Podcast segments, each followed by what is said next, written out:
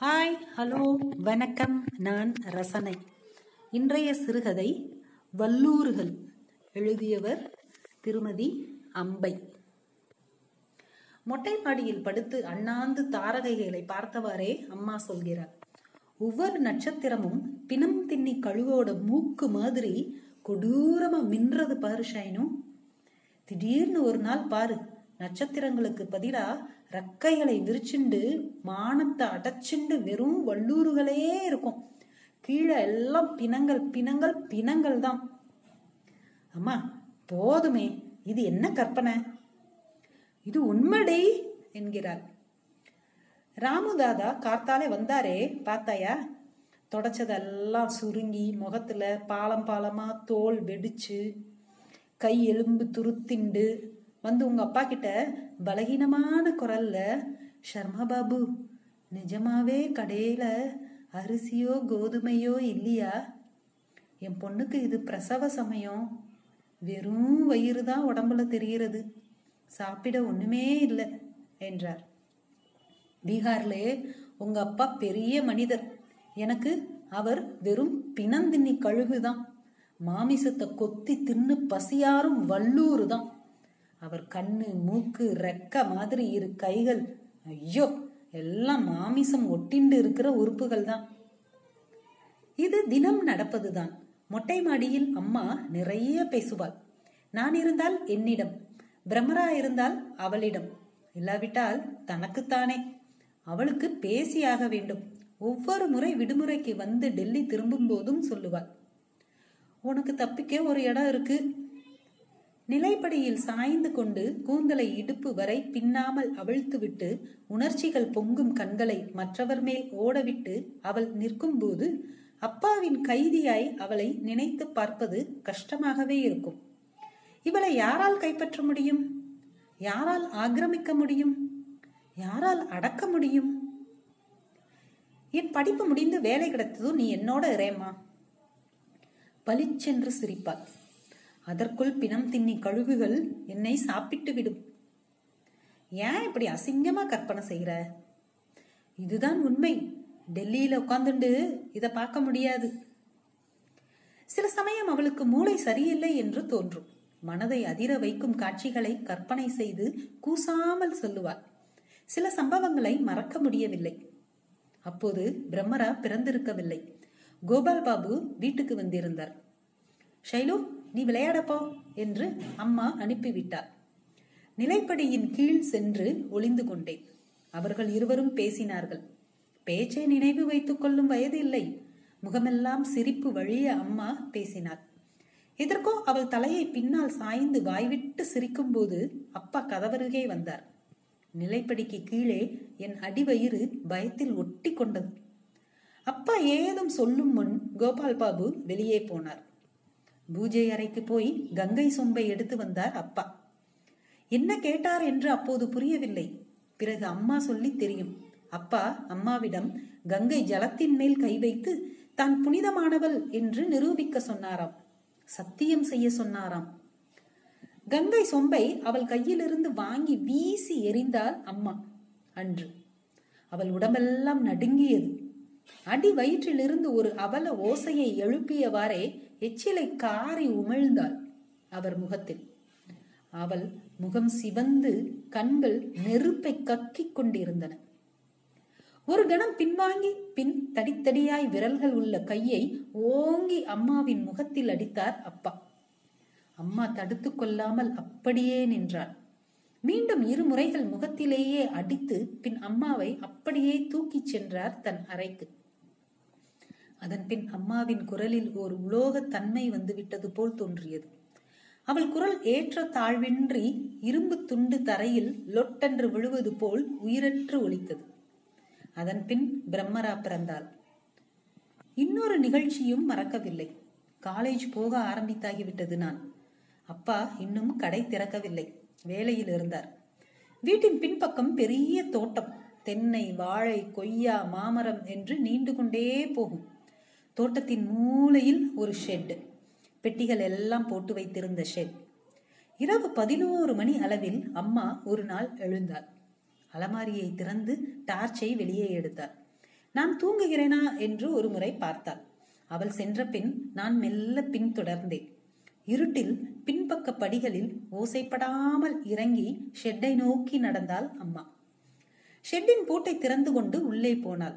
ஓரத்தில் இருந்த கிளிசல் பாயை தரையில் விரித்து குப்புறப்படுத்தாள். கிளைகள் முறியும் ஓசை போல் விம்மல்கள் எழுந்தன அவளிடமிருந்து. அந்த இரவில் கள்ளிப்பெட்டிகள் நிறைந்த அந்த உக்கிரான அறையில் அவள் பெருத்த ஓசையுடன் அழுதது மனதை என்னவோ செய்தது. அம்மா அழுது பார்த்ததில்லை. அவள் பிடிவாதக்காரி. அப்பாவின் ஆண்மையையும் கணவன் என்ற பெருமிதத்தையும் வெறும் மௌனத்தாலேயே கொன்றவள். பிரம்மராவுக்கு பின் அவள் அப்பாவின் அறைக்கு செல்லவில்லை. அப்பாவின் குணத்துக்கும் அகந்தைக்கும் ஊரை ஏய்க்கும் நரித்தனத்திற்கும் அவள் அந்த வீட்டுக்குள் இருந்து கொண்டே தண்டனை தந்தாள். ஒரு நபர் என்ற முறையில் கூட அவரை மதிக்காமல் இருந்தாள். அவரை உடைகள் இல்லாமல் நிர்வாணமாய் காண்பது போல் ஏளனத்துடன் பார்த்தாள். அவளை சிறைப்படுத்திய அவர்தான் கைதியைப் போல் தவித்தார். அப்படிப்பட்டவள் அந்த கிழிந்த பாயில் எல்லாவற்றையும் இழந்தவள் போல அழுது கொண்டிருந்தாள். அரை மணி நாழிகை அழுதிருப்பாள். அவள் எழுவதற்கு முன் வந்து படுத்துவிட்டேன். திரும்பி வந்த அம்மா புரண்டு புரண்டு படுத்தாள். மறுநாள் விடியற்காலையில் செய்தி வந்தது கோபால் பாபு இறந்து விட்டார் என்று. அம்மாவின் முகத்தில் எந்த சலனமும் இல்லை. விடுமுறை முடிய இன்னும் ஒரு வாரம் இருந்தது. வீட்டை விட்டு அதிகம் வெளியே போவதில்லை அம்மா. ஒரு நாள் மாலை டெல்லியில் இருந்து கொண்டு உன் கிராமத்தை பார்க்காதே என்னோட வா என்று அழைத்து போனாள். முதலில் டாக்டர் வீட்டுக்கு அழைத்து போய் அம்மை தடுப்புக்காக அம்மை குத்தினாள் எனக்கு. பின்பு பறந்து கிடந்த எங்கள் நிலங்களை தாண்டி சென்றோம். முதலில் ஓடுகள் வேய்ந்த அந்த சின்ன வீடு வந்தது. காலு சரணின் வீடு. காலு ஏ காலு என்று அம்மா அழைத்தாள். காலு வெளியே வந்தான். காலுவா அது? அவன் முகம் திருஷ்டி பரிகாரம் போல பயங்கரமாக சோபையற்று இருந்தது. என்னமாஜி சைலஜா வந்திருக்காள் பார். காலு கண்களின் மேல் கை வைத்து என்னை பார்த்தாள். டெல்லியில் சாப்பாடு எல்லாம் எப்படி ஷைலு? என்றார் தூக்கி வாரி போட்டது. பசி என்ற ஒன்றை அறியாத குற்றவாளியாக அவன் முன் நின்றேன். அவர்கள் சாப்பாட்டுக்காக துடிப்பவர்கள். வாழ்க்கையே ஒரு தவிப்புதான் அவர்களுக்கு. இந்த ஆத்மாத்மான அடிப்படை துடிப்பை நான் உணராத வரையில் படிப்பினால் நான் என்ன அறிய முடியும் என்று ஒரு அவமான உணர்ச்சி தோன்றியது. அம்மா என்னையே பார்த்து கொண்டிருந்தாள். எங்களோடு வா காலு என்றார். கதவை பூட்டிவிட்டு வந்தான் காலு வயல் பக்கமாக போகலாம். வேண்டாம் மாஜி ஷைலு பயப்படுவாள். பயப்படட்டும். இருவரும் என்னுடன் நடந்தனர். ஷைலு பேப்பரில் மட்டும் படித்தால் போதாது பார் என்றார் அந்தி வேளையில் கொலை செய்து போடப்பட்ட உடல் போல் செத்து கிடந்தது நிலம்.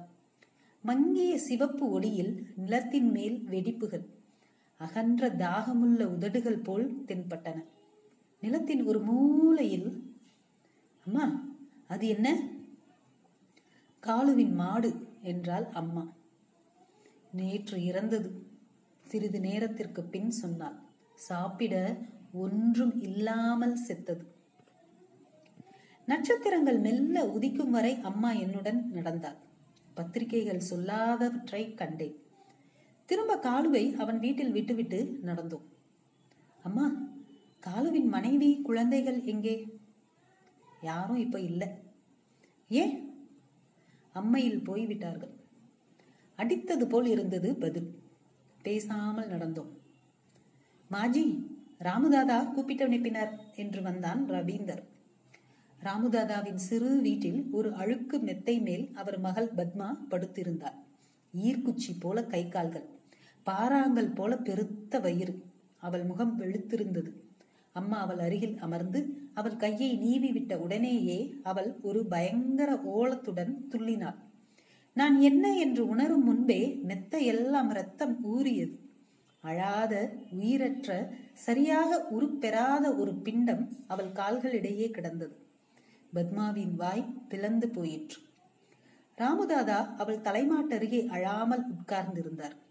அம்மாவின் முகத்தில் நெருப்பு உக்கிரமாக எரியும் போது ஏற்படும் ஒரு ஊதா நிற ஜுவாலை பரவியது. அறையை சுத்தப்படுத்தினாள். மௌனமாக மற்ற பெண்களுடன். பின்பு என்னுடன் கிளம்பினாள். சாப்பாடு மௌனமாகவே நடைபெற்றது. மொட்டை மாடியில் நானும் அம்மாவும் படுத்தோம்.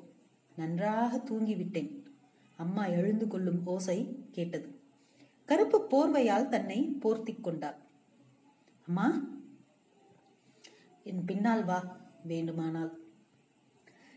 கூடத்தில் இருந்த அலமாரியை திறந்து டார்ச்சை எடுத்தாள். அதை ஏற்றாமல் அப்பாவின் அறையினுள் ஓசைப்படுத்தாமல் போனாள். மெல்ல அவர் தலையணையின் கீழ் கையை விட்டு ஒரு பெரிய சாவியை எடுத்தாள். பின்பக்க கதவை ஓசையின்றி திறந்தாள். மடமடவென்று ஷெட்டை நோக்கி நடந்தாள். அவளுடன் அத்தனை வேகமாக நடக்க முடியவில்லை. ஷெட்டை அடைந்ததும் அங்கே தொங்கிய பெரிய பூட்டை சாவியால் திறந்தாள். தடால் என்ற ஓசையுடன் ஷெட்டின் கதவு திறந்தது. முன்பிருந்த ஷெட் அது. கன்னி பெட்டிகளுக்கு பதிலாக ஆயிரம் ஆயிரம் மூட்டைகள் அங்கே கிடந்தன. மூளையில் செருகியிருந்த அறிவாளால் வெறிகுண்டவள் போல மூட்டைகளை அம்மா கீறி கிழித்தாள். அரிசியும் கோதுமையும் வெளியில் கொட்டின. குரல் கொடு ஷைலு என்றாள். எல்லாரும் வரட்டும். நாவடைத்து போனேன். தூரத்தை அப்பாவின் உருமல் கேட்டது. நொடியில் அப்பாவை போன்ற மற்றவர்கள் ஓடி வந்தனர்.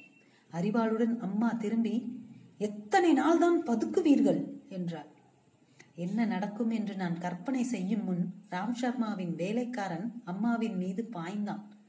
நிலவொளியில் என்ன நடந்தது என்று புரியவில்லை. மல் என்று அம்மா சரிந்து விழுந்தாள்.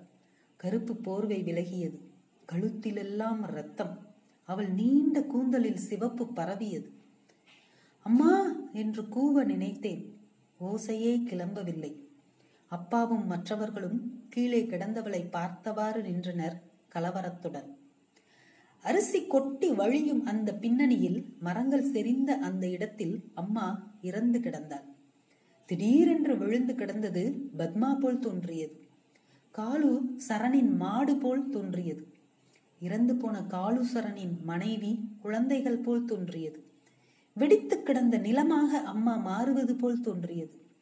சுற்றியும் இறக்கைகளை அடக்கிக் கொண்டு மூக்கை தீட்டிக் கொண்டு பிணத்தை நோக்கும் வல்லூறுகள் நின்றனர்.